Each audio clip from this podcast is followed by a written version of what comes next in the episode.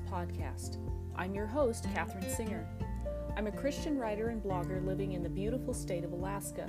I'm also a trauma survivor and a mental health advocate. I've been through some tough things in my life, and I'm sure you have too. Grace Moments is about helping you hold on to belief in your darkest hours, embrace hope by knowing your suffering is never wasted, and be inspired by the stories of others who have survived their own tragedy. Life, however difficult, can be a meaningful journey, and I'm here to walk it with you. So let's do this together. I don't know about you, friend, but the fails and faults of life discourage me sometimes. There are moments when I feel as though I've slipped so badly, either because of circumstances or because of my unbelief, that I am beyond the hold of God. Discouragement sets in, and I find myself telling myself that I'm going down so hard, so fast, that grace won't be enough this time to catch me, to keep me. While I know that this is every bit a lie, and you probably do too, there's still that temptation to think that you're past the reach of God, past the point of hope, that this will spell the end of you. Underneath all our deepest insecurities is the greatest fear of detachment. Somehow we know we're not strong enough to save or care for ourselves, but we worry that God isn't strong enough either. Perhaps that is why Isaiah had to remind us all that the arm of the Lord is not too short to save, nor his ear too dull to hear, because he knew that we all question it. Even for as many times as we've seen God move on our behalf, we fear that somewhere along the way, some fall or fail on our part will be too much for God. When we think we are too much for God, maybe we feel it's just easier to give up on Him and on ourselves, to take our one broken heart and just go another way so as to not burden anybody, not be an obligation, to maybe even just not be at all. When we told ourselves that there isn't enough God to meet us where we are, to strengthen us, uphold us, keep us, we turn inward and attempt to self preserve, only to find ourselves falling harder, faster. Recently, I was listening to someone talk about the book of Jude, little short thing that it is, often overlooked, yet packed with theological depth. And when they got down to verse 24, my whole entire being paused. And this is why I want to talk about this today. Listen to this. Now, to him who is able to keep you from stumbling and to present you blameless before the presence of his glory with great joy, to the only God, our Savior, through Jesus Christ our Lord, be glory, majesty, dominion, and authority before all time, now and forever. Amen. Simple benediction, praise acknowledgement. But let's take a few minutes to unpack a few things here. To him who is able to keep you. Friend, do you really and truly believe that God's got you? Do you believe that the hands that hold the world are fully capable of holding your trembling heart too? Or are you like the disciples in the boat, screaming out for help because you see the threatening waves and forgot that your Master is still with you. Too often, I believe, we think our preservation is conditional, that our place in the love and care of God is fluid, subject to change. Yes, we know the scriptures that speak of Him being God, in whom there is no shadow of turning, and a God who can't lie, and a God who can't deny Himself. Yes, we know these things. But do we live them? Do we face the dark moments of our lives when we have fallen or failed mightily and come back to the truth that we are always held and kept? Self preservation is exactly that keeping of the self. And the whole journey of God is to get us to turn loose of ourselves and to surrender the whole self over to the only faithful one who is able to care for it fully and finally.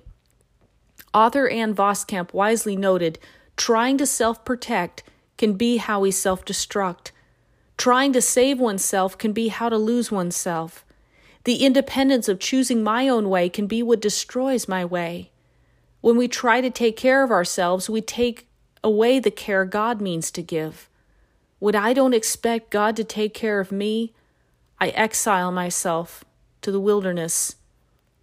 And yet, isn't it strange that somehow we get this idea in our heads that if we don't take care of us, who will? We turn inward, driven by the ever present soul amnesia that tells us the untruth that's always been. God isn't something enough, strong enough, capable enough, wise enough, good enough. It's as if we'd rather be parched, alone, withered, and dying in that wilderness Voskamp spoke of than face the torment of having to trust our whole being to someone bigger than ourselves. It's like we are more content to agonize in our fear than to run to the only love that casts out fear and lay our head on his chest in surrender. Only when we come to the conclusion that we cannot keep ourselves do we realize that the Keeper himself can be trusted. Trust. Yes, that's it, isn't it? Trusting enough that He is and will be enough, with the candid knowledge that we are never enough in ourselves, and only He can make us be enough because of Himself. The great Charles Spurgeon was commented of his own experience I knew that I could not keep myself, but if Christ promised to keep me, then I should be safe forever. All throughout Scripture, we see countless verses that point to the dependable protection and preservation of God. In Psalm 121, verse 5, the Lord is your keeper. Verse 7, the Lord will keep your soul. Psalm 145:20, the Lord keeps all those who love him.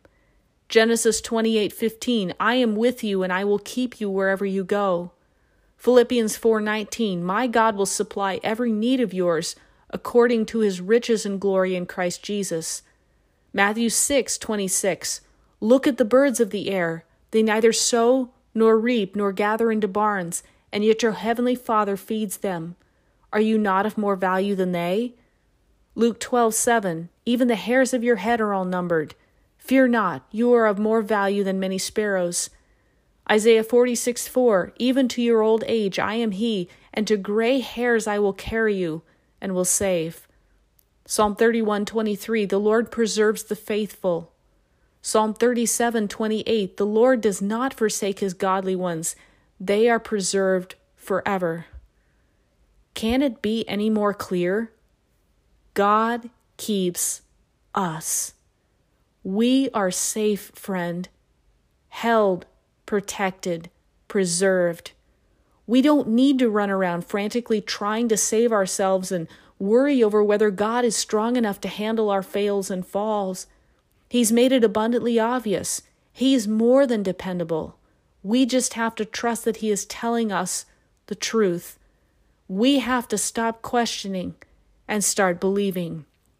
Voskamp points out yet again the soul's greatest lack is confidence in God. Run away from your past, from rejection, from fear, from failing. Go running and looking for self comfort in all the wrong places because you think you can write a better story than God. Take care of yourself and your people better than God, wanting to be a kind of God unto yourself, and you become a prodigal, an Israelite who wildernesses yourself. Not your way of taking care of me, but my way of taking care of me be done, and be done by me. We are not God, neither can we ever be. Voskamp is right by saying that we give ourselves over to the wilderness way, the detached way, the solitary way, the moment we decide that we know better than Him, the moment we allow fear to take over our knowledge of the truth and start dictating how we live the instant we let worry begin telling us that we are no longer safe with Him and safe in Him. If indeed all these promises of God are true, and I believe they are, then we need to start believing that the everlasting arms are there always to keep us and to care for us through it all. The unchanging God will never let us go. He has said so himself. And not only does he keep us, according to Jude, but He also is able to keep you from stumbling. God knows we trip and slip and struggle to stand firm. We fall often and hard. We fall greatly and consistently. There is nothing in us that can hold ourselves up when this happens, and were not God there to catch us, we would be doomed. And God is there to catch us. But I think we often act as if he's got so much going on in the world that there is no way he can pay attention to our stumbles. And we get so wrapped up in our fear of tripping that we stop trusting. We treat God as if he's too weak to help us, hold us up. In our panic over the situation, we grab at anything and everything we can think of to provide us with the assurance and the sense of safety we are needing. We run to the bottle, to the pills, to other relationships, to research and information, even to ourselves and our own wisdom to give us the security we long for. And we worry. Oh, how we worry. We let fear creep in and set up shop. We are scared and desperate for a firm place to stand. Heart races and mind chases, and we struggle to hold on even as we feel our own grip slipping. Yet, according to Jude, the holding, the keeping, isn't up to us. It's up to Him. Now to Him who is able. Him, friend, not you. You are not the sole agent of your own life, nor is it your responsibility to protect and preserve yourself. God is the one who alone can keep you from falling. Left to yourself, your grip would last but for a minute. His, it's for a lifetime. Want more proof? Psalm 121 3 He will not let your foot slip. In Isaiah 41, verse 13, For I, the Lord your God, hold your right hand. It is I who say to you, Fear not, I am the one who helps you. Verse 10 Be not dismayed, for I am your God. I will strengthen you, I will help you, I will uphold you with my righteous right hand. John 10:28 I give them eternal life and they will never perish. No one can snatch them out of my hand. If you are God's, then nothing and nobody can release you from the hold of Christ, and even your worst stumbles will never fully or finally remove you from His love or His care for you. I believe this is what the Apostle Paul was getting after in Romans 8 38 through 39 when he said that death nor life, angels nor demons, the present nor the future, no powers above or here on earth, nor anything the human mind could ever conceive would be able to separate God's chosen ones from his love.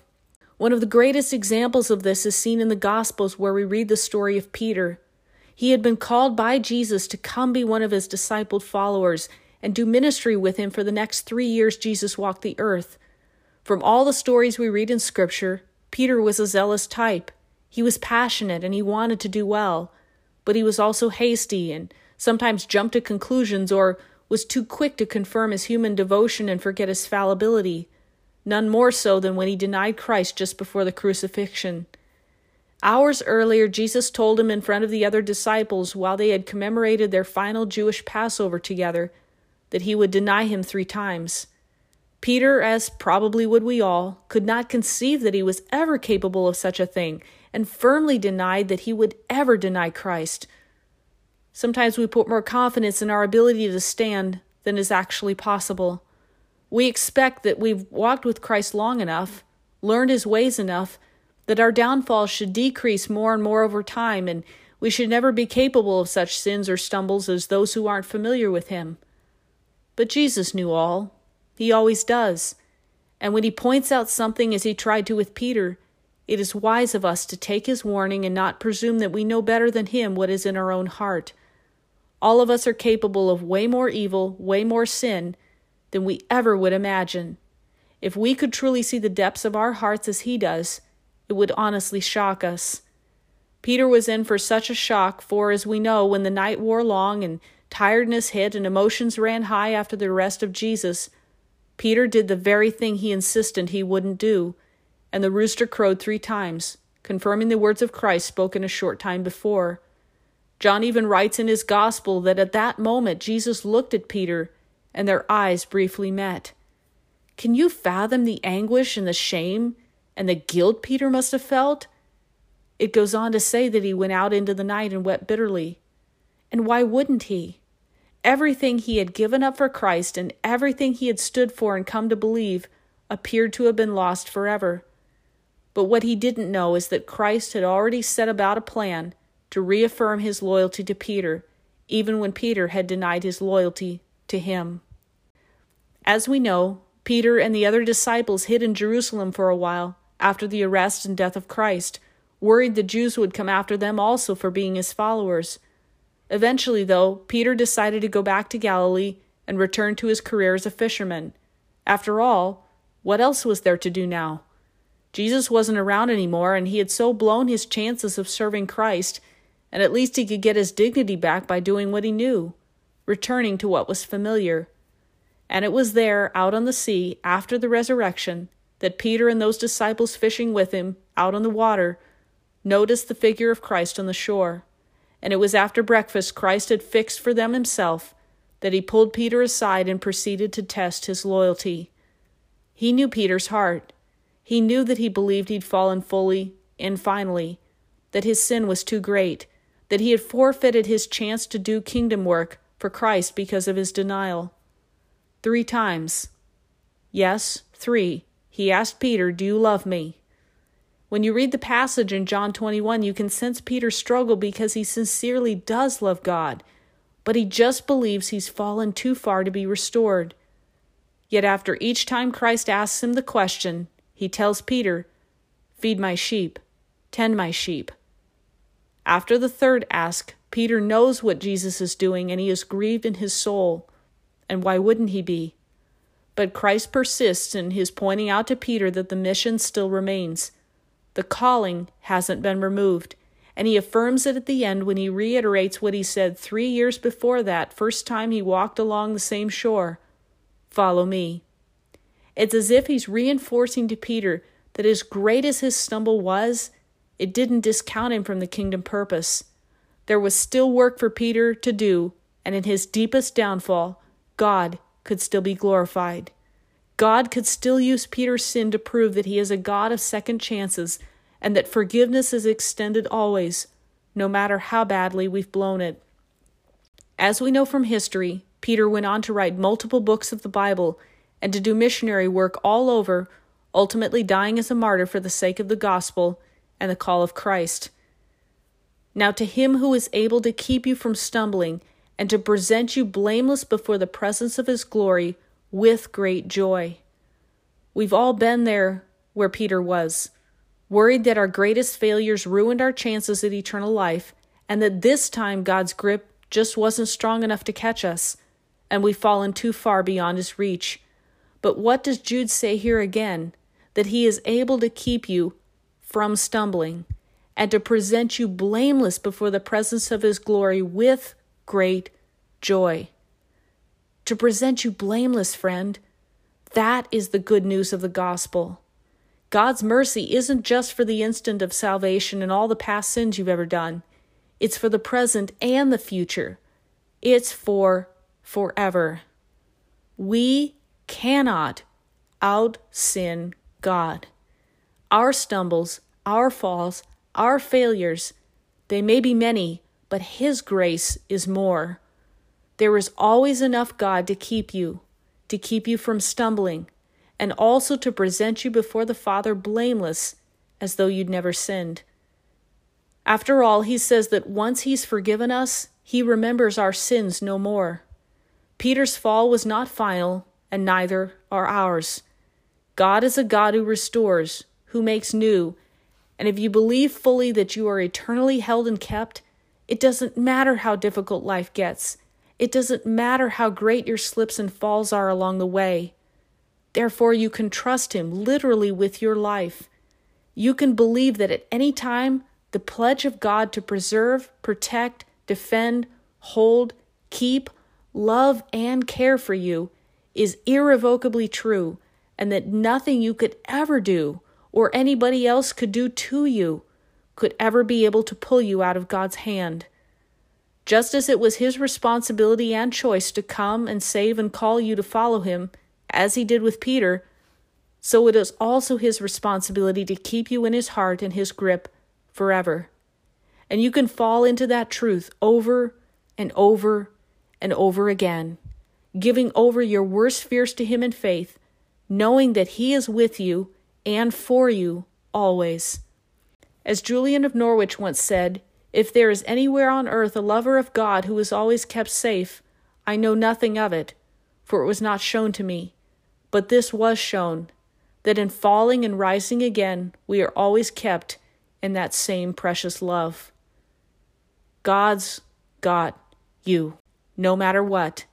And to that God, through Jesus Christ our Lord, be glory, majesty, dominion, and authority before all time, now and forever. Amen. Thanks so much for listening. If you liked what you heard on today's episode, please subscribe to this podcast as well as leave a review.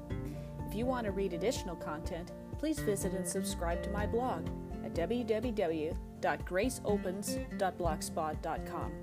You can also connect with me on social media via Twitter at Open to Grace 2015, Instagram and Parler at Open to Grace Alaska, and on MeWe under my name, Katherine Singer. I'll see you in the next episode, and remember, grace will always meet you where you are.